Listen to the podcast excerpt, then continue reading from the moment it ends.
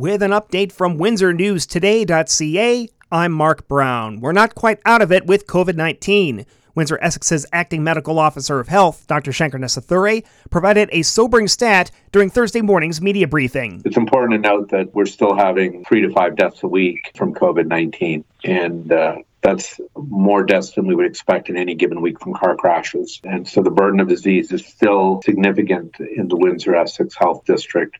In this week's epidemiological summary, the health unit says case positivity and rate per capita are up, though hospitalizations have gone down.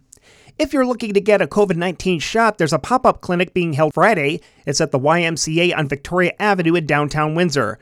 Those needing a first or second vaccine shot can get one without an appointment and free of charge. The same goes for boosters. It runs from 8 a.m. to 3:30 p.m.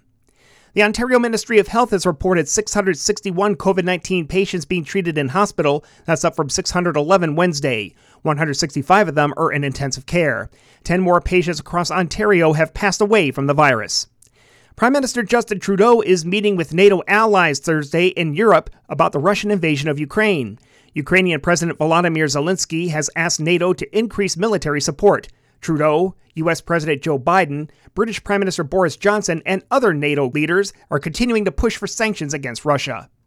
If you've seen military vehicles or even jets in the area, don't fret. It's another training exercise. The Canadian Army Reservists began another series of training events Thursday that will continue through Sunday. Military vehicles will be traveling between armories in Windsor and other cities to the training center at Meaford. The vehicles are once again unarmed. Soldiers may carry weapons, but they will not be loaded. In sports, the Spitfires welcome Saginaw Thursday night. Junior C playoff action has Essex hosting Mooretown and Lakeshore headed to Wheatley.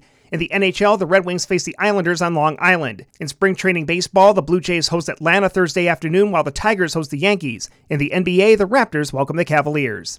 Thursday afternoon's weather cloudy skies, windy and 9. Rain or drizzle Thursday night, fog developing late down to 3. Showers and 9 Friday. I'm Mark Brown. For more on these and other stories, go to windsornewstoday.ca.